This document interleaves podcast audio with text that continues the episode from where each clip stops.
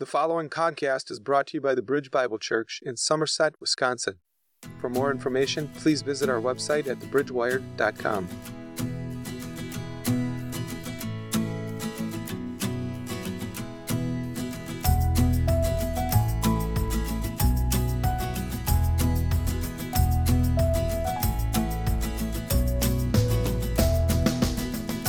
If you have your Bibles, the main passage, well, we're going to be all over as I'm teaching today, um, but the main passage that we're going to start with is in Revelation chapter 20. So if, if you have your Bible, you can go there, but um, I want to uh, start with just a different scripture and uh, just a, a, moment of prayer, and then we'll move into our passage.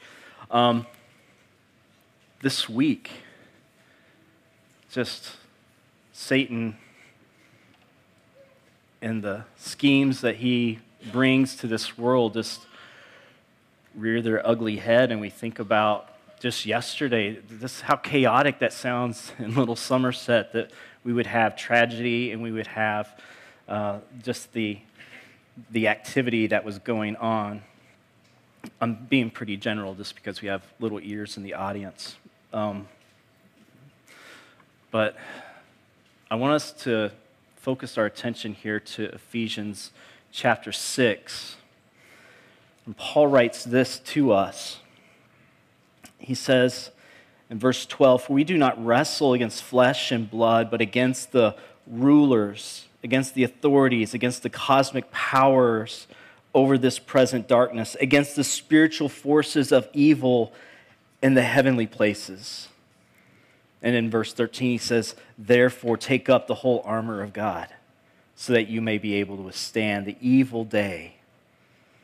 Church, we're called to take up the armor of God to withstand this evil day. And there's a lot of people that may not know what to do with the evil in this world. This week coming, you may have conversations. If God is so good, what do we, how do we make heads and tails of what happened in our town? What do we do with this?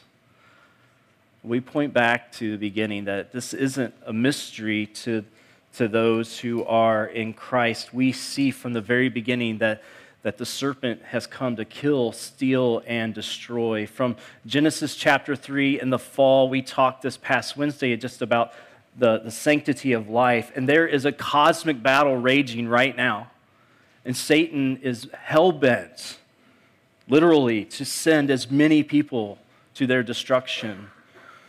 And so we see sorrow and suffering and brokenness.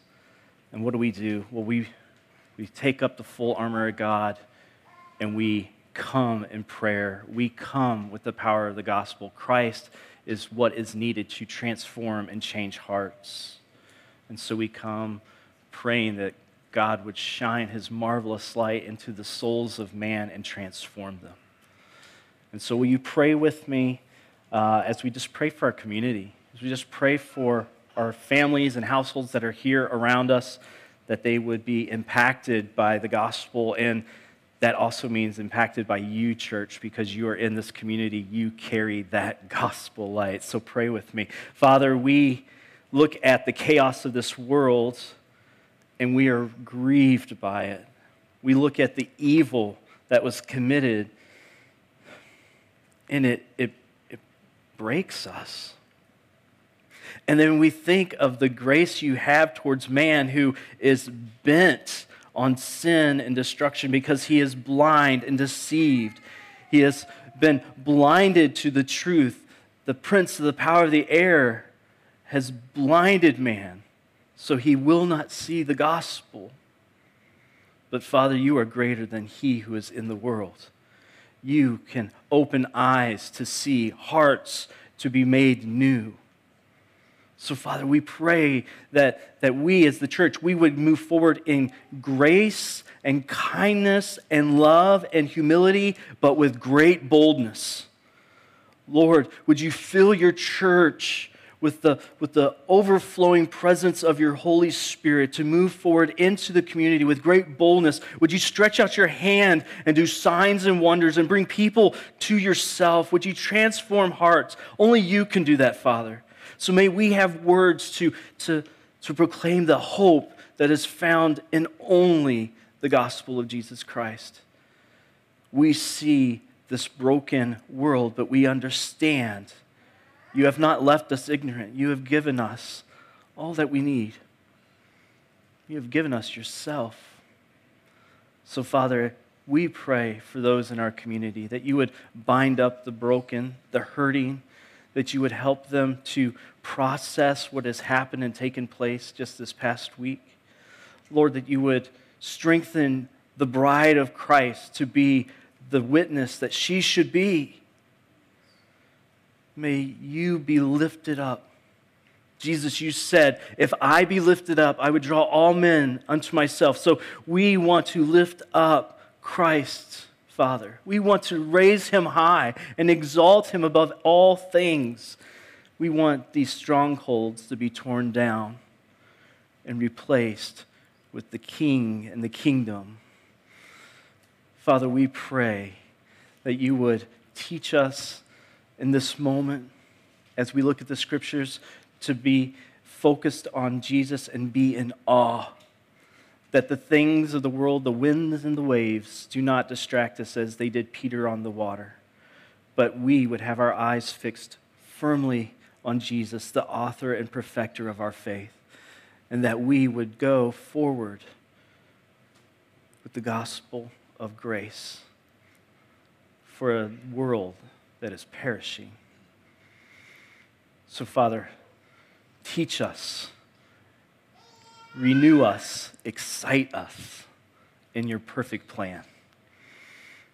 And Lord, we just again ask that you would just be the healing that our community needs after this past week. We ask this in Jesus' name. Amen. Revelation chapter 20 is where we're going to be, uh, as I said, here to start. And what we're going to do is, I'm hopefully, this is more of a teaching today. So I am approaching Revelation from a premillennial view. And so if you haven't studied end times and you haven't really gotten into all of that, and you're thinking, well, it's premillennial, like this is weird language. I, I'm going to talk through it. I'm going to give you the timeline. I'm going to show you where we are. So, we just finished the churches in chapters two and three, and we're getting ready to move into four, which is the scene of the heavenly throne room.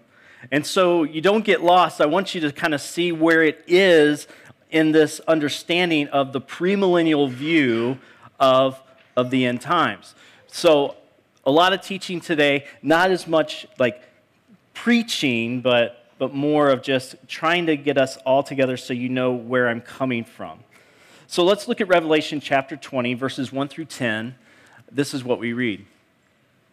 Then I saw an angel coming down from heaven, holding in his hand the key to the bottomless pit and a great chain.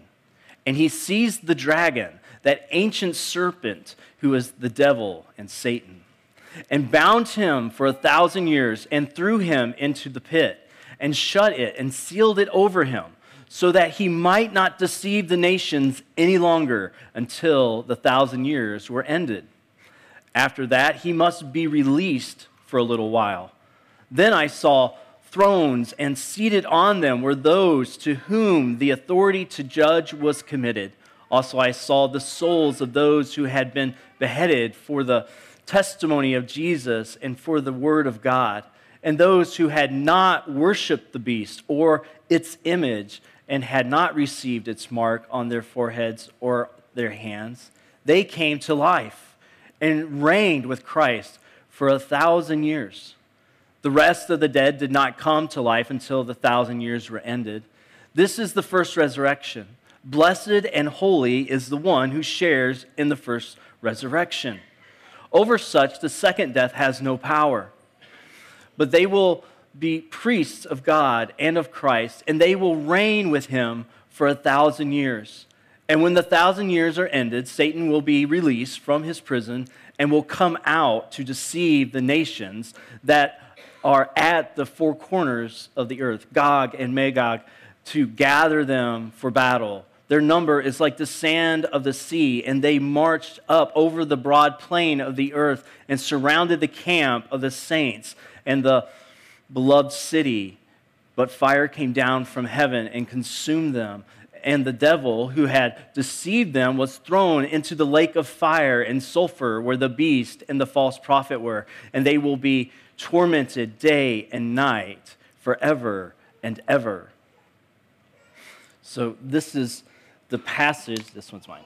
This is the passage that we need to look at as we talk about end times, as we talk about uh, the end of all things.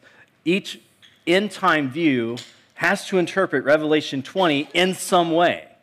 They have to deal with it. And this is where we have this word millennium. This is the first time it shows up in Scripture. It just literally means a thousand years. Uh, it's pretty plain on the face of it. We're talking about a thousand year period of time, a reign, a, a context in which Jesus is reigning. Now, the larger context is that it's set in the return of Jesus Christ and, and, his, and his ruling. So Jesus does say that he's going to come again. We see in John 14, verse 3. There's lots of different verses. I'm just going to pick out two today. It says, And if I go and prepare a place for you, I will come again and will take you to myself, that where I am, you may be also. So here we see Jesus saying, I will come again. We also see in Acts chapter 1, verses 10 and 11, it says, And while they were gazing into heaven as he went, behold, two men stood by them in white robes and said, Men of Galilee, why do you stand looking into heaven? This Jesus who was taken up from you into heaven will come in the same way as you saw him go into heaven. And so we see here in this larger context that Jesus is, is coming back, he is to return. Every end time view, be it uh, premillennial, amillennial, postmillennial. We all believe in a literal return of Jesus. Uh, it's, it's clear in the scriptures. Revelation 20 shows this picture of, of return and what's happening. But in Revelation 20, there's a few details I want us to pull out because these are the things we have to deal with. So, verses 2 through 5 says this and he seized the dragon, that ancient serpent who is the devil and Satan, and bound him for a thousand years, and threw him into the pit, and shut it, and sealed it over him, so that he might not deceive the nations any longer until the thousand years were ended. After that, he must be released for a little while. Then I saw thrones, and seated on them were those whom the authority to. Uh, did you go too fast? Authority to reign? Of their foreheads. They came to life and reigned with Christ for a thousand years, and the rest of the dead did not come to life until the thousand years were ended. This is the first resurrection.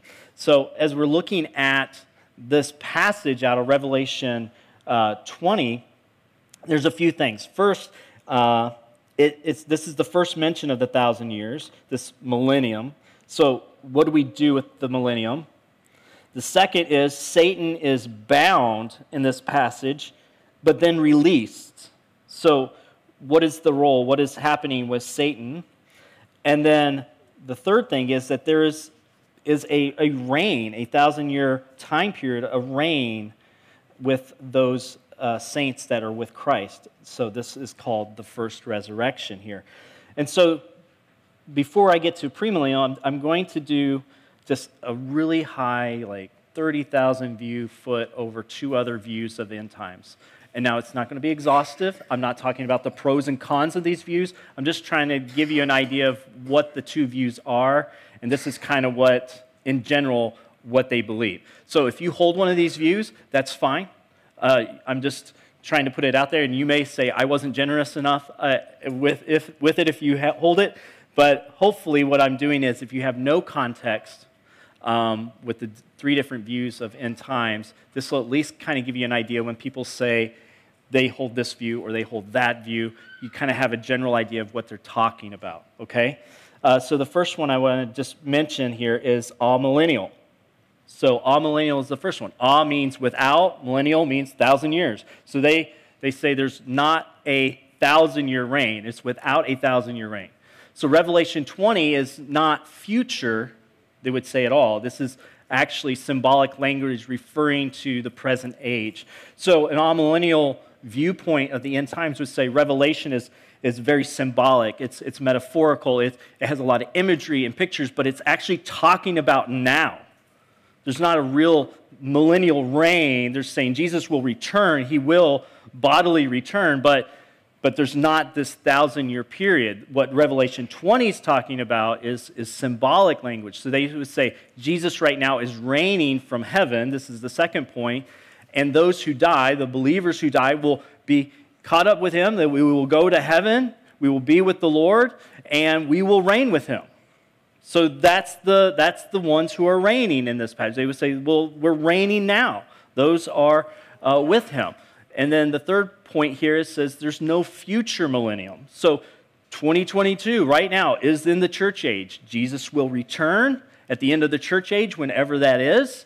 Then the judgment, the new heavens and the new earth, and then the eternal state. So they would say this is kind of how we view Revelation in the end times. There's, there's not a, a literal millennial reign of Jesus as, as 20 talks about there. The next, uh, I'm just going to hit is postmillennial. Now, postmillennial is after a millennium. So there's, there's a difference. So, ah is without, post means after. So, this is the gospel, uh, and the kingdom of God will, I should say, and, by the way, sorry, and the kingdom of God will uh, overtake the current state of the world. So, this uh, view is saying that we are commissioned uh, we see in certain parables about the gospel growing, about it permeating, how it goes out, it becomes greater. Many people will come into the kingdom. The gospel will go to all nations. The Great Commission go to every tribe, nation, and tongue. We see in Revelation that every tribe, nation, and tongue are present before the throne. So the idea is that the gospel will go forward. It will continue to go forward. It will start to change the culture of the world. It, at some point, will take a foothold and it will start to change people to where there will then be a betterment of the world stage and then a thousand year rule of the kingdom of God will happen. So there will be a Christianizing of the world, and for a thousand years, there's going to be this, this living under the gospel and under kingdom principles. So there's going to be the meshing of believers, non believers, but you will see the gospel take take root in this view. And at the end of the thousand years, so the, the Christians are really ruling at that time. That's where the reign is. That's where the reigning with Christ. Christ in heaven is reigning, but there's also the reign on the earth. So at the end of that thousand years, post the millennium, at the end of that thousand years, Christ then bodily returns, then the judgment, then the new heavens, a new earth, and the eternal state. And so these are two views as they look at this. Now, you may say those seem weird to you if you don't hold them or whatever, but let me tell you, these are brothers and sisters in the Lord. They hold scripture to these views. They, they, are, they are going to be with us. you know, so we I'm just giving you these, these theological viewpoints so you kind of know what's, what's out there as people have tried to discern uh, what scripture teaches. Now, I am teaching and preaching through uh, from a premillennial view.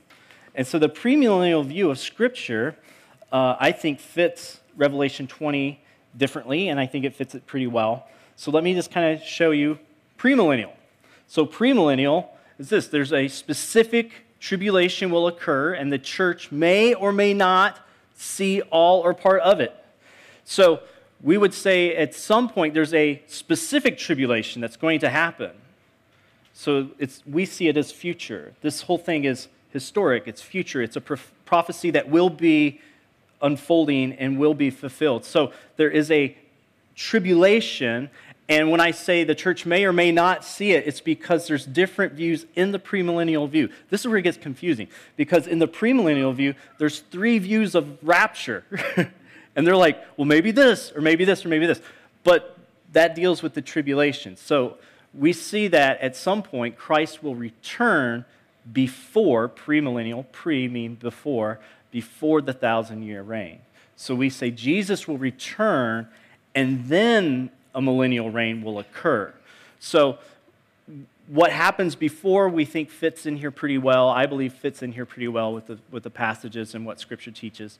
Um, so when he returns, believers are caught up with him to rule. We saw about the resurrection of the dead. Those who did not take the mark, did not worship the beast, they are resurrected. They are caught up with him. They're glorified, and they come and rule with him for a thousand years. Not everyone is resurrected at that point, just the specific, the church that returns with him, and those that come through the tribulation, those are caught up with him. And you see that there is a actual reigning with Christ on the earth for a thousand years.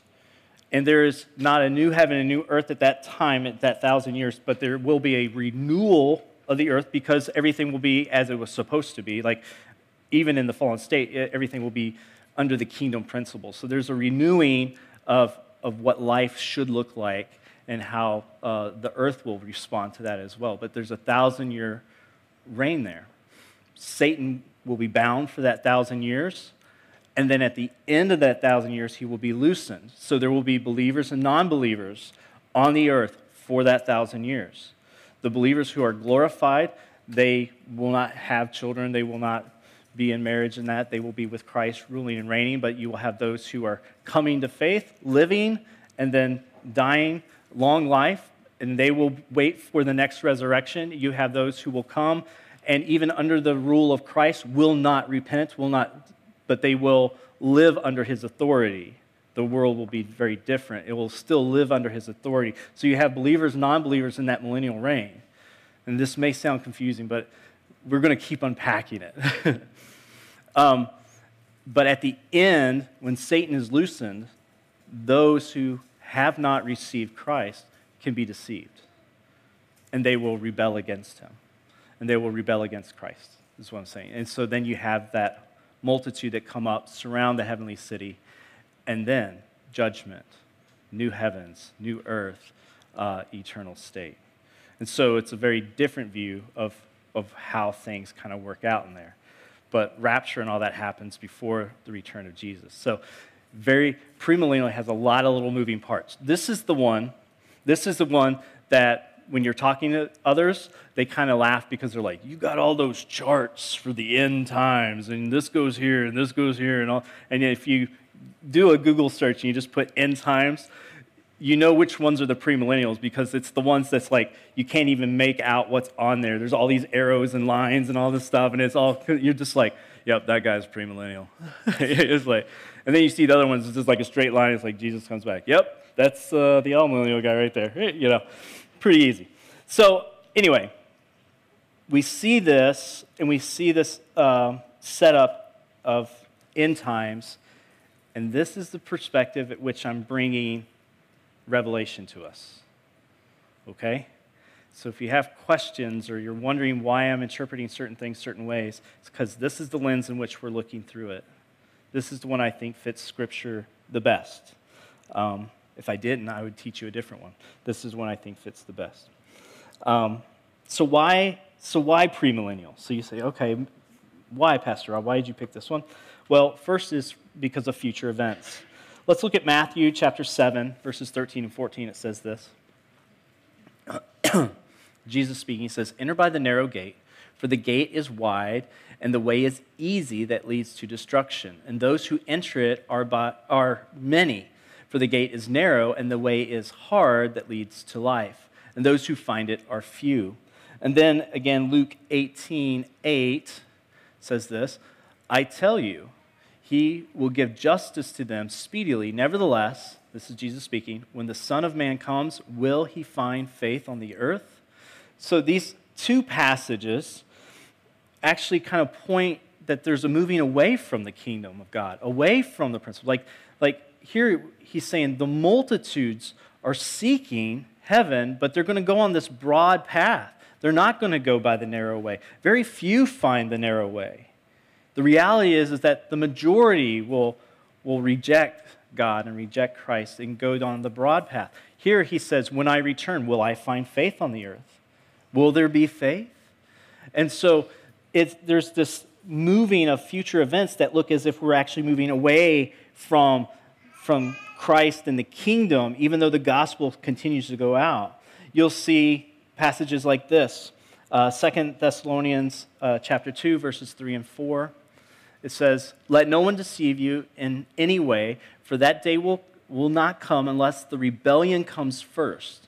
The man of lawlessness is revealed, the son of destruction, who opposes and exalts himself against every so called God or object of worship, so that he takes his seat in the temple of God, proclaiming himself to be God.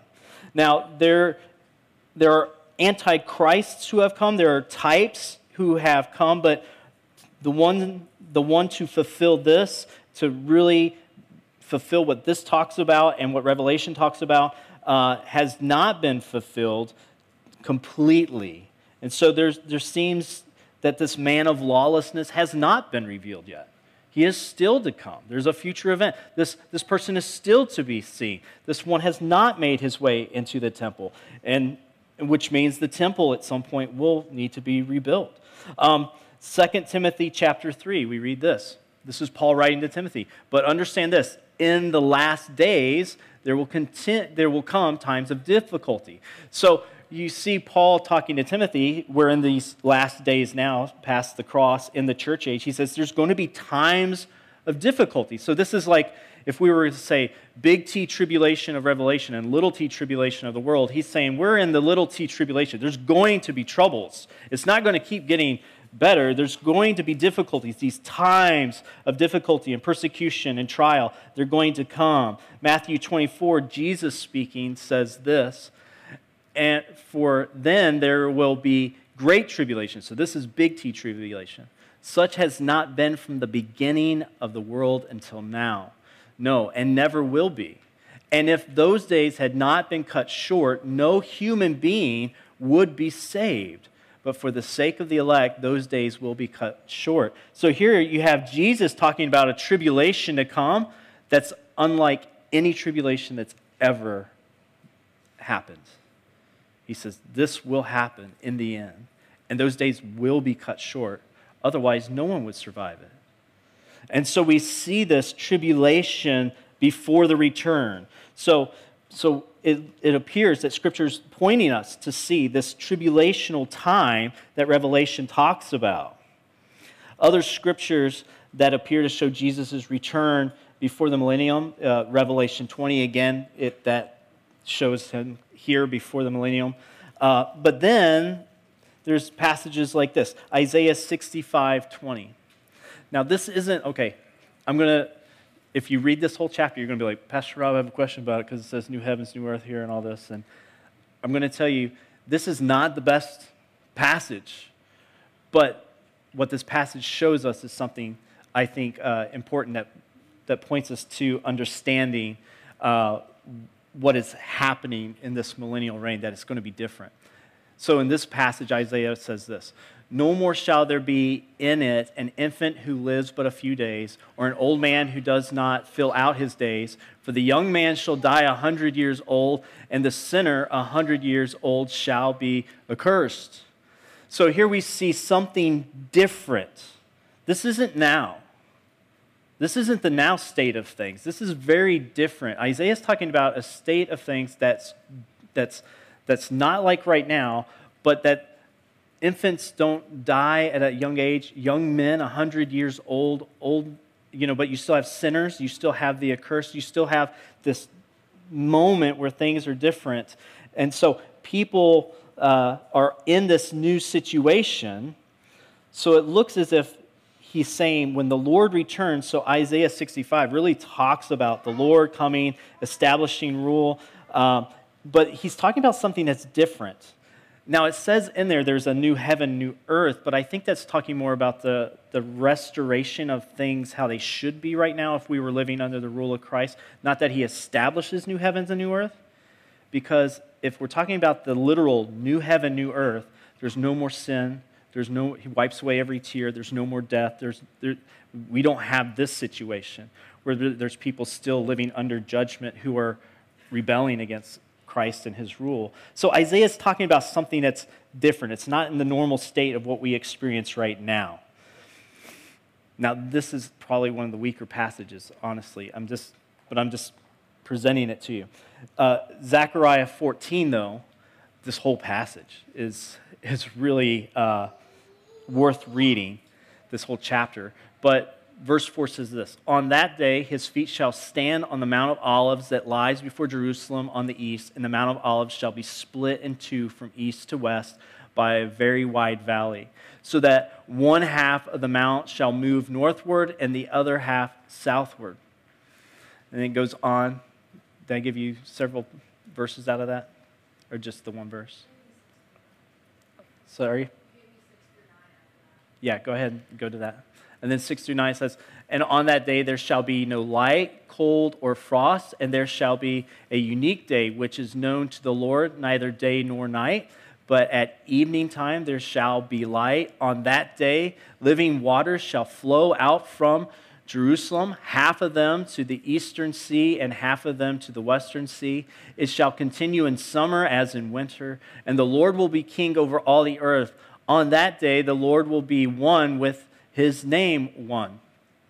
And so we see here in Zechariah, he's talking about the Lord reigning over the earth. He's here on this earth. There is a, a change of things, but there are still uh, those who are uh, on the earth who are not the redeemed, and you have those with him, and he is ruling. So it's pointing towards this return, and it's pointing to something that is very different. And Zechariah um, also talks about them going up and celebrating the feasts of booths. And so I'll get there in a little bit because the feasts are important to us Revelation 2, verse, verses 26 and 27, it talks about this. Do you have that passage? No? Okay. Revelation 2, this is what happens when you go on vacation. Uh, 26 and 27.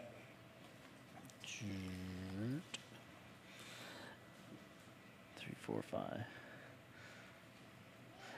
The one who conquers and who keeps my works until the end, to him I will give authority over the nations, and he will rule them with a rod of iron, as when earthen pots are broken in pieces, even as I myself have received authority from my Father. So here's a, a blessing to those who overcome that they will rule the nations.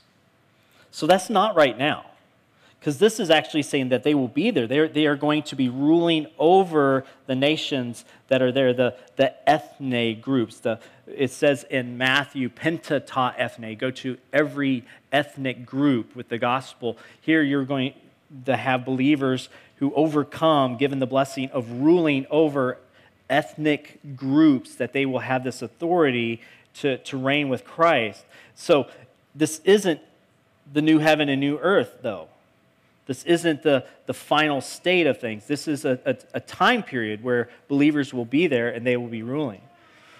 And in 1 Corinthians 15, uh, Paul gives a hint of these ideas of resurrection and what that looks like.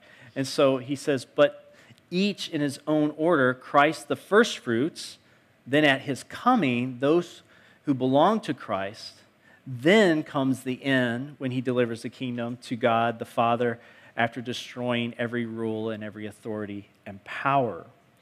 Now, this gives a resurrection order. He says Christ is the first fruits. He was the one who was, was uh, killed on the cross, he was buried, and he was the first fruits. He's the one who raised from, was raised from the dead. He is the first fruits. But then at his coming, as we saw there in Revelation 20, that, that first resurrection, the, the the church comes with Christ from heaven, and those who are, are his that have come through, they are resurrected and they rule with him.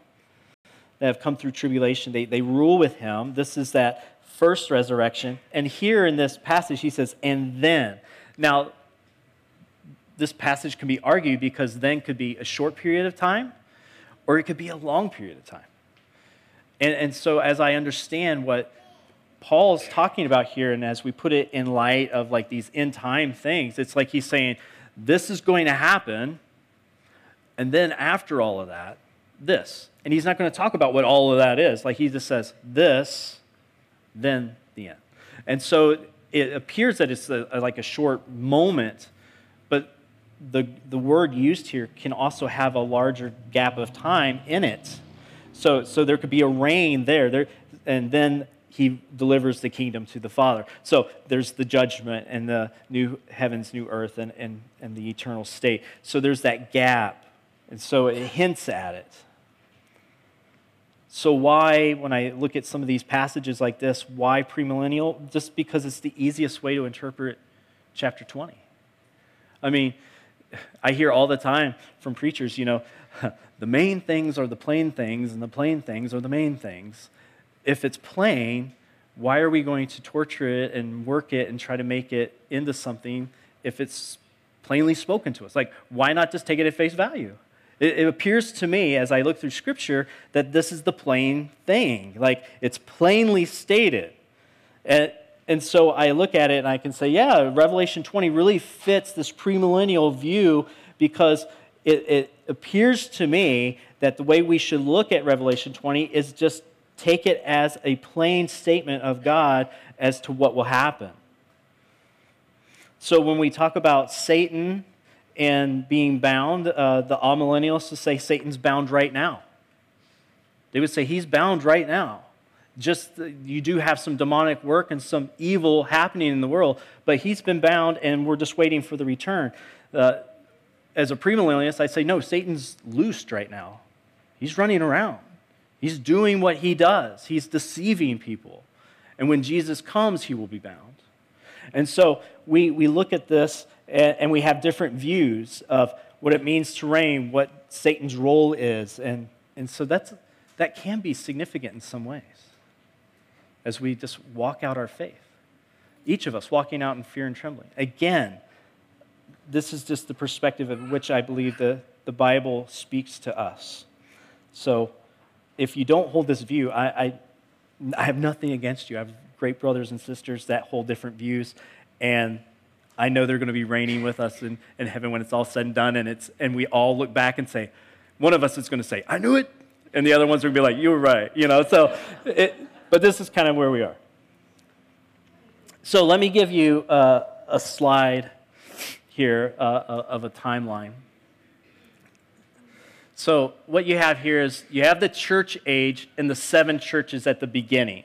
So, that's what we just got done. With chapter 2 and 3, you have the seven churches. So, I'm just going to walk over here. Hopefully, that doesn't hurt the people online. I'm hiding behind the stand. Um, so, you have the church age and the seven churches. That's what we just got done preaching and going through and talking about. And then we have this tribulation here. Uh, so this is where we think, as a premillennial, there's something special, there's something significant. It, we believe it's the fulfillment of Jacob's troubles or Daniel's prophecy of the 70th week. We think this is a very specific, will be fulfilled. So you have the seven year tribulation. Now, at the end of the churches on this, you'll see this first line It says rapture with a question mark and the word treaty at the bottom. Well, the first thought is at the end of the church age, we don't know the day or hour, but there will be the rapture of the church because you won't see the church again till the end of Revelation. The church disappears from, from the conversation. And so it looks as if God is bringing the church up potentially at the end of chapter uh, 2 and 3, before we get into 4, there's a rapture. It's somewhere around the treaty that is made by the Antichrist. And uh, with the nations, and that begins that seven year tribulation. We, it could be a little before, it could be while the ink is drying on the paper, it could be a little bit after. We don't know, but there would be a, a, a rapture there.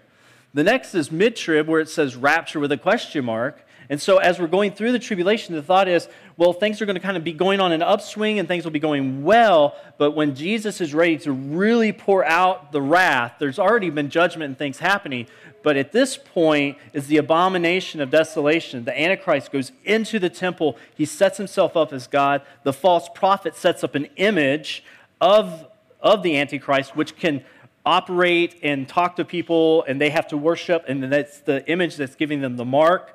Uh, and so you have this mid trib part, and here, this is where there's two witnesses who are killed in the streets. And if you're familiar with Revelation at all, there's two guys who are preaching, and the world doesn't like them. And eventually, the Antichrist shows up, kills the two guys, goes into the temple, and sets himself up as God. And then, as these guys are laying in the streets and the world's rejoicing because those guys are no longer alive, preaching doom and gloom and judgment, voice from heaven tells them to, to get up. And they are resurrected, and then he says, Come up here. So the thought is that the church may go all the way through the first three and a half years and be resurrected, or not resurrected, but should be uh, raptured potentially with the two witnesses when they're raptured back up to heaven. So the church is kind of going along, and then they go at the midpoint when the man of lawlessness is seen. And then you have the last point is the church would go all the way through tribulation, just as if uh, looking at the picture of Egypt where Israel went through the plagues when God was bringing judgment, but God protected them from his judgment, but they were brought through all of it. They weren't taken out, they, they, they were there. So there's a thought that the church will go through the seven years of tribulation, protected from the wrath of God, not protected from the wrath of the enemy, but protected from the wrath of God. And then when Christ returns, they, they, what people like to call a yo yo rapture, they get caught up and they come right back down. you know, it's just kind of like, wee, yay, you know. So they, they think that, that that's where the other rapture. So there's three different views as to where rapture could be in this view. So that's pretty clear, right? Helps you out? All right. So this is why a lot of people like myself, you know, pastors are like, I don't want to teach Revelation. This thing could get really muddy fast. But then you have the return of Jesus and then Revelation 20. That's at that return, the millennial rule. And then at the end of the millennium, you have Satan loosened, you have the great white throne judgment, new heaven, new earth. So this is kind of the timeline in a very simplistic way. Again, if you look this up, you're going to find all kinds of stuff crammed into this um, as as you look at this view.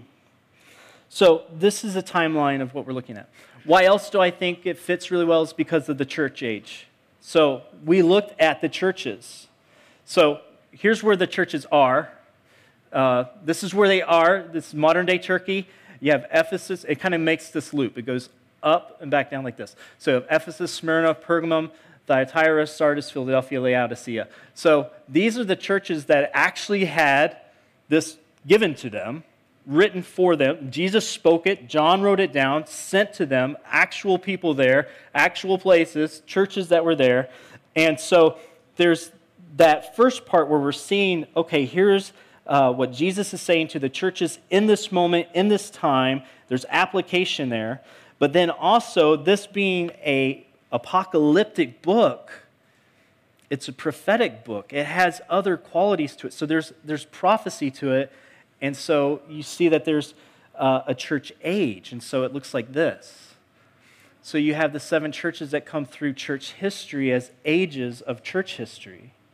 And so the churches have been looked and, and understood in this way, where you have the church of Ephesus, that's the apostolic church, it's the first one there on the left, from, so moving from left to right uh, Church of Ephesus, it's, it started uh, with Jesus' ascendant, when he ascended, uh, and, and the Holy Spirit came. So around 33 to 100 AD is that time period of the apostolic church. So it's when the church is birthed, it's the origins, around 100 AD when the last of the apostles uh, passed away to be with the Lord, had, had died. Um, then that, that would put a close to this this part of the time period. Now, I'm going to say this up front. Uh, Gary Hamrick is a pastor who has Bible study teaching on this online. Uh, he's out of Virginia, and he spends uh, a great deal of time really just unpacking all the church ages and the history and different stuff. It is worth a listen to. I'm flying over it. Gary uh, Hamrick. So if you want to see someone handle this really, really well, go watch him, right? I was watching him and I was like, yeah, this is great. So um, he, he talks about this in a lot more detail. So Ephesus is the apostolic church. Then you go to Smyrna, which is the persecuted church. Now, this is the church that was under persecution by Rome. It started in, in the apostolic period, but, but this is really a great time period of persecution. So the church is, is, is, is being persecuted by, by Rome, and there's a lot of things that they're coming through, and it goes from 100 AD to 312 AD. Because in 312, 313, something significant happens uh, to close this time period, and that is that Constantine, the emperor at that time, becomes a Christian. So Rome, who was persecuting Christians, stops persecuting because now the emperor's one of them. So it kind of makes sense, right? So they go through this time period. Smyrna is the persecuted church. Next, it goes to Pergamos. Now, that starts in 312 to 606. Now, Pergamos is the married church or the cultural church or the, the one that is the political church. So, what happens is that Constantine uh, becomes a Christian, and then later at 380 uh, AD, Christianity becomes the state religion. So, you need to be a Christian. So, everybody converts. That kind of muddies the water. It's not because I want Christ, it's because I, I, am supposed to be a Christian. We're all Christians. So, this, this spirit has carried on even today when we were doing missions in, in uh, Central Europe. We would talk to people and we would share the gospel with them, and they would say, We're all Christians here. Like, culturally, we're all Christians. This, it's like, we don't understand why you would come and share Jesus with us we, we're, we're, all, we're all Christians. But the reality is they're not, right? Um, and so this is what happened. Uh, the church was married to the, the, the, the, state at that time, and this is actually where uh, the Roman Catholic Church is birthed from, this time period. Now, there's a lot of history here. There's a lot of popes and a lot of people killing each other and backstabbing each other, and then eventually you have the Church of the West excommunicating the, the uh, the church of, of the East and, and vice versa. So you have the Orthodox Church and the Roman Catholic Church, and they split. But you see that in this time period, uh, the, the Roman Catholic Church is, is, is taking hold. And, and because it's married to the culture, there's a lot of non biblical traditions that take root. And I'm not saying anything against my brothers and sisters, I'm just pointing out what's, what's true here is that there's a lot of cultural Christianity, there's a lot of things that happen, there's a lot of traditions that creep in, and they're still, some of them are still there today. Um, and so this happens in this time period. Then it goes to Thyatira, which is at 606 AD to 1517. And so this is the, the corrupt church. So you have the, the continued changing and morphing. And in 1517, the significant thing that ends this time period is that the Reformation begins. In 1517, this is when Martin Luther starts the Protestant Reformation. Now, there was, there was things happening before Martin Luther, but Martin Luther, with him putting his 95 reasons we need to reform the church. We need to change and go back to what the Bible says. When he nailed those 95 theses on the, the door of the church, he said, These are the issues I have. And that started this change of what was happening. And so it takes us to the church of Sardis from 1517 to 1750. So this church is coming out. Sardis is the dead church, but it's the church that's coming out. It's, it's, it's reforming, it's, it's coming back to uh, to life. So the church is dead, and Jesus is saying, You need to come back alive. And so here, the church is coming out of this corrupt teaching through the Reformation and, and the transformation of coming back to the Bible, back to the gospel, uh, and, and being transformed and being made live again. The last two churches you'll see here go and they split. I think these two coincide. Uh, some say Philadelphia is from uh, 1750 to 1900. That's the great missionary movement.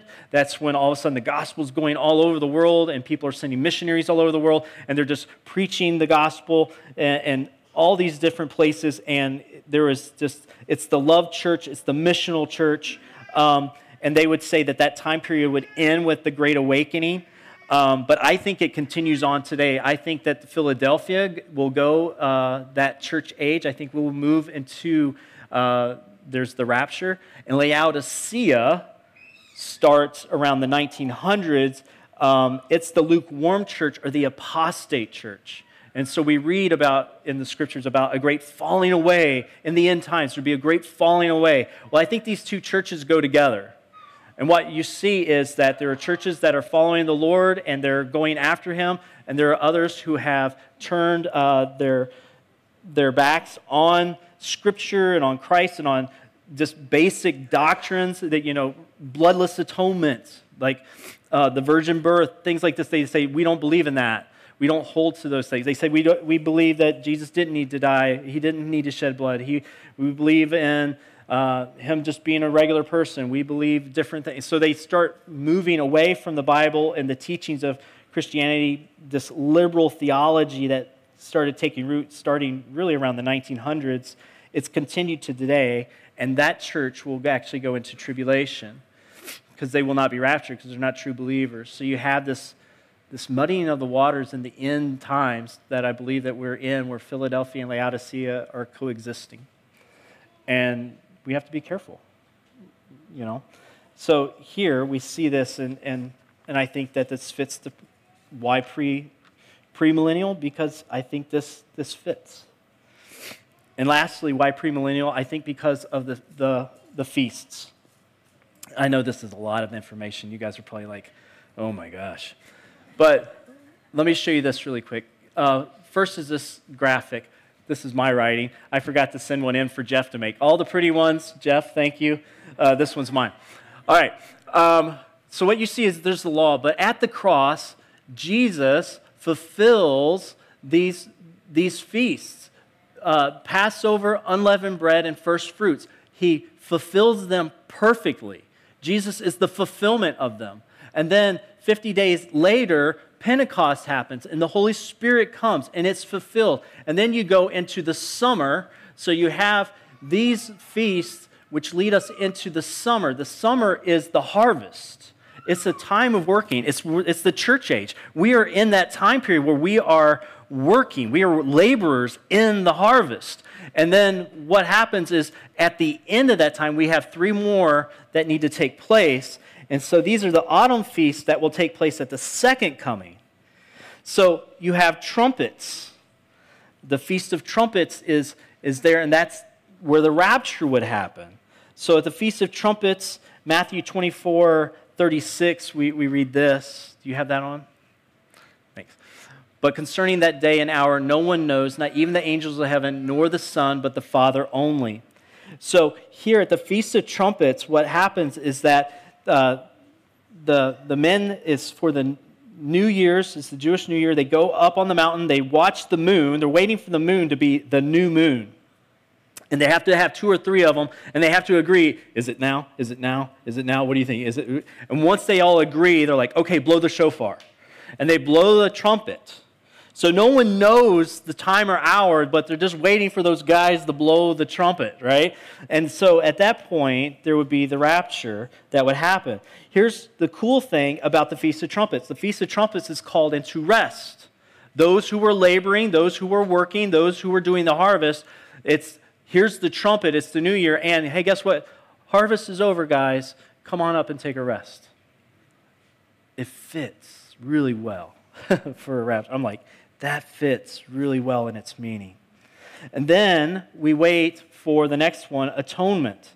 So the Feast of Trumpets then brings in what's called the days of awe, where they are repenting, they're reflecting on the relationship with God, they're preparing themselves for the atonement, which is when Christ would return. He would come at that second coming, judgment would happen, and it's one where they are made right with God. So Zechariah 12 10 and Romans 11. I'm just going to mention these. You, if you're taking notes, you'll want to write them down.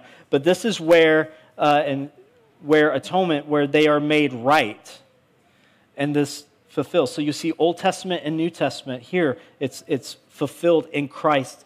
So the atonement is the second coming. And then tabernacles is that time of worship and festivities. Zechariah 14, 16 says, Then everyone who survives of all the nations that have come against Jerusalem. Now, listen, this is that altered time period of Zechariah. Everyone who survives of all the nations that have come against Jerusalem shall go up year after year to worship the King, the Lord of hosts, and keep the Feast of Booths. That's the millennial reign. So those who are on the earth will go year after year and worship uh, Christ and, and keep this. This is Him tabernacling with us. He is with us, He is with His people, He is on the earth. So the feast shows that God's plan of redemption, the feast show His redemption. And since Christ fulfills the first feast, it makes sense that He's going to fulfill the second feast.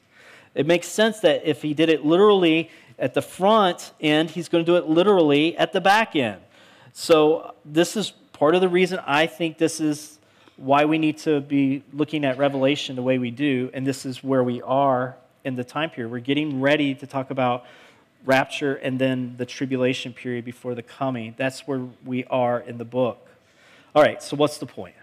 What's the point of all this? Uh, so I brought you up to speed, gave you a big lesson. You know, I'm not as good as my seminary professors, but hopefully you learned a little something today, or at least enough to confuse you. Um, what's the point? What do we do with this? We are in this time of harvest.